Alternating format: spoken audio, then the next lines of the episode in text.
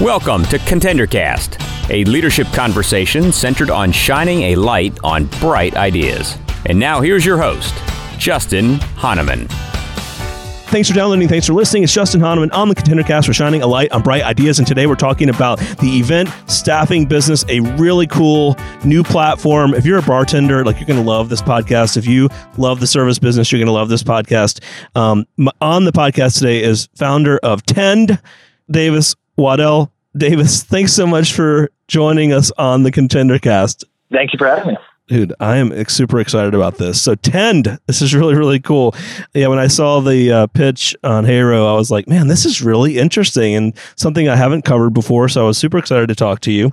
And I'd love to start with first. You're a finance guy by background, spent a lot of time big company, Disney, and investment banking and whatnot. How did you decide, you know what, I'm going to go start a business? Let's start there. Yeah, uh, very good question. Um, so yeah, as you mentioned, kind of my my background. So I went to Princeton, graduated, and um, took a job working for Disney, and it was a really cool program. I was looking at a couple different options. Uh, one was to do sort of the investment banking track. Uh, I was also looking at doing consulting, and ultimately chose Disney because I have always really wanted to start my own company, and I felt like starting there at a company that has everything figured out. They have the best systems in place. They have amazing processes to do all these things. Really, one of the best to find. Um, that if I wanted to learn how to, you know, start a good company, that that was probably the best place for me to learn. So that was really, you know, even three years ago or four years ago now, when I took that job at Disney, um, I was already thinking down the road about, okay, I really want to learn from the best. Absolutely. Great place to learn. I spent a little time there actually early 2000s doing some CRM work and I was so impressed by the company. It's one of those places that, you know, they they're always reinventing themselves and, and, you know, you think about just the the front end part that you experience in the theme park, but I mean just their their back end systems process people is just amazing. Yeah, exactly. So kind of when I um when I went through that program and, you know, changed jobs and saw a couple different roles, um, I you know, one thing that I was put in charge of kind of my second year was I would run recruiting for uh, undergraduates. So I was in charge of sort of backfilling my position and doing for corporate treasury and for the Parks and Resorts Global Development. And so we were doing all these events for current undergrads and, and MBA students too. And, you know, I was in charge of logistics for this. And so I'd have to hire the bartenders and the servers and you know, get the food there and all that. And one thing that, you know, struck me is that there wasn't really a great option. Um, I, I, I kind of felt like there was a bunch of different local staffing companies. Sure. You can't really tell if they're any good or not. You don't know if they're trustworthy. You don't know if they're insured. Kind of have to right. do a lot of, of digging, right, to like sort of evaluate. They might have a nice website, but not be that great, or they're great but don't have a nice website. And I just kind of remember, you know, two years ago being struck by the thought that I was kind of surprised there wasn't a um, a big player in the space. There wasn't a company that came with, you know, you don't never have to worry about the quality or um, any of the logistical stuff. If you could just show up and they would do a great job and they could, you know, do events anywhere. So I kind of felt like, hey, there's an opportunity here to build that company. So about a year later, I um, left Disney and started Tend. I think this is really cool. And th- so I love the line here innovative new event staffing platform that's Tend, right? And it's the first ever digital marketplace for event staffing, connecting event hosts to their network of tenders, bartender servers, and wait staff. I think this is really, really cool. And so when you decided, you know, this is something you wanted to basically create the marketplace for, did you choose a specific market or a client, or how did you decide to get where to get started? Yeah, great question. So we started um, with just bartenders, actually. Yep. And the reason we started there was that I knew that the supply side was going to be really easy. You know, right. the big the big challenge with any with any marketplace, and this is you know talking to mentors and uh, some VCs early on was you know it's hard enough to get one side of it right. Getting two is, is really really you know nearly impossible, except for in a few you know notable cases. So I kind of thought, well, okay, at least I give myself a good chance here because there's a ton of people, especially in Los Angeles, who were bartenders or are bartenders and would love to pick up shifts, you know, and especially given the, the flexibility and the tips and the way kind of all that works out, that I would have little trouble attracting really good people um, on the supply side. And then, you know, I'll try to go find some clients. And um, we, so we started there and started working with caterers, um, event planners, event venues, people that already have existing business, and we could just sort of piggyback on that and you know, it's a go-to resource for them. And um, pretty quickly, I realized that they wanted not only bartenders but service staff, sure, um, wait staff, bussers, the whole thing, and that you know we were really going to be able to provide value if we could if we were a one stop shop for all those. So that was kind of how we started with bartenders. Then pretty quickly on. Um, expanded our services a bit. Now, how did you vet talent? In other words, you said there was a lot of supply of, of individuals that could fill roles, right? But how do you screen and make sure you have the right people on the team and, and can bring the best to a client? Yeah, I think that's actually the single most important thing that we do. You know, people, I think the, the obvious comparison that people say is, oh, it's Uber for bartenders. right. For that. that's true. And that's not, it's not inaccurate, but I always like to say, actually, I think of us more as like an Angie's List um, for event staff. And that Got really it. the value we're providing is the upfront vetting and doing a lot of interview. You know, we, we have a five step interview process involves we do a phone interview, um, we do an in person interview for bartenders, we do a pour test for servers, we do um, a basic service test. We call we call two references because you know the time. I mean, yes, it, it does take time up front, um, but the truth is that not having to worry about the quality of people you're sending out is it just makes my life a lot easier, and also that really is our product. So we if we send someone it's your brand caterer, right exactly. yeah exactly. And we send someone out and they the caterer or planner isn't satisfied with who they get they're probably never going to use us again. And on the flip side of things, if we send them someone they absolutely love, they're going to call us the very next week and use us again. So the time that we spend up front, though it does take a lot of time and effort, is you know pays dividends many times that um, sure as time goes on. Well, and I could easily see how word of mouth would carry you know, this type of service or platform, especially in the industry that you're you're focused on, right? And in the service business. So, what about on the side in terms of clients and client and, and, and kind of business building? Are you focused on like more corporate events or individual home parties and things like that, or what's been your focus thus far? Yeah, we so we actually have a pretty broad set of customers, you know, because I, I really view our product as just a great staff of people spread across a pretty wide geographic area. Sure. And a efficient tech, you know, way to to staff them. Right. So we do events. We do 60th birthday parties. Uh, we do. we work with some actual bars and restaurants to do last minute replacements. Um, we started most of our. I think we're, we're a bit different than other people who have tried to do similar stuff. Is we've really focused on the event space and targeting event professionals specifically because they already have great businesses that are going. And if they are finding value in what we're doing, um, it, it's a really good way for us to grow. So we really are focused on being having really fruitful, positive relationships ongoing with caterers and event venues that are hiring us every week or multiple times per week. Um, we do a lot of a lot of weddings, so that's really been our focus. I think as we get older and, and as the word of mouth, you note, spreads a bit, um, we'll start doing a more and more you know, a greater percentage of our business will come from um, sort of like consumer random events, holiday parties, birthday parties, that sort of thing.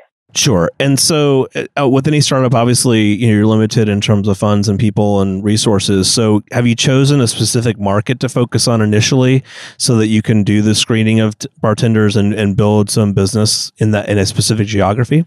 Yeah. So we started with um, basically Los Angeles, defined as, you know, the valley. of listeners are from around here, but they, some of them definitely are.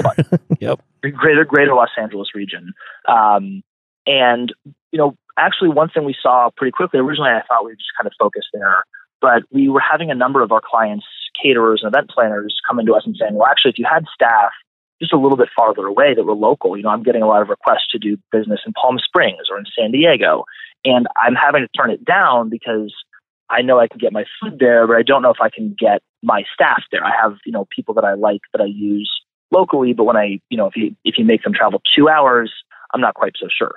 So we kind of realized that actually giving us some geographic scale um, would actually be in some ways a competitive advantage. So we really made an effort probably about three or four months ago to um, expand our network of of tenders. So we are now in San Diego, Orange County, Los Angeles, all the way up to Palm Springs, the whole Inland Empire, um, all the way up to Santa Barbara. So we're sort of in the like the the southern, the greater Southern California um, area, and you know it hasn't been. We'd like to have a, a wide spread of of people because people like when the person who's coming to work their event is local. Right? sure, of area, course, a little more um, relationship. Exactly. Exactly. Exactly. So Got it. So you went from idea to creating the app and the platform, which I, you know, there's a lot of technology capabilities out there to, to enable that. What's been one or two of the biggest challenges in terms of getting this off the ground and and getting it really rolling? I think there's there's been two. One is on um, the tech side. We actually didn't have none of our co-founding team uh, was technical, so we had a product Ah, designer, got we had me, um, and we had my friend Grant, who was doing a great job on the bartender recruitment side. But we were having to sort of, we always felt as though the business side of things was leading the tech side of things. Uh, interesting. you know, okay. we had we, we operated for about four months without an app, wow. and we're we're doing it all manually, basically, because I really wanted to test whether this was a business idea that worked on its own, and then the tech would enable us to scale it and, Hmm. and enhance it. But I felt like it needed to work on its own. Got But it. Or rather, if it was working on its own, that was a great sign. So, but just throughout this whole process, it's been only recently has our tech gotten um, reliable. So that's one challenge um, that was just sort of maybe unique to our to our founding team.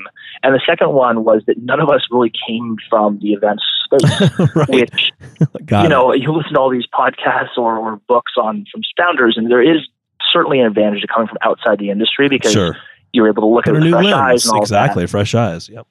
And that all is undeniably true, but there also is something to be said for, you know, having at least someone from the industry um, Sure. to, you know, refer you to people, having connections is really helpful. So it's been one of the things that I've worked on really, really hard over the last six to nine months is, you know, making friends, forming connections with people that are in the industry. And some of those people have been our biggest evangelists and really have been um, very, very helpful. Yeah, I can imagine relationships are key in, in that world of, you know, if you didn't come from the industry you're, where you're building a solution, you've got to have some either advisory expertise, right, involved, or others that are investing or uh, in other ways helping you with that, versus being an expert in the industry and trying to solve for solve the, the technology problem. Yeah, exactly. And, and that was one of the things when we raised money um, a couple months ago. We were able to bring on a couple strategic angel investors that were from the space, and so that was also really, really important for us because they were able to put us in touch with their clients um, and get us a couple meetings that led to led to some good results for us. That's very cool. I just love the approach. Okay, so um, what's what's next? What's the next six months look like? What are going to be keys to growth in, in the next year? Yeah, the next six months. I mean, this is kind of the part where things get exciting for us because Good. have our, we have our tech platform in a really good spot.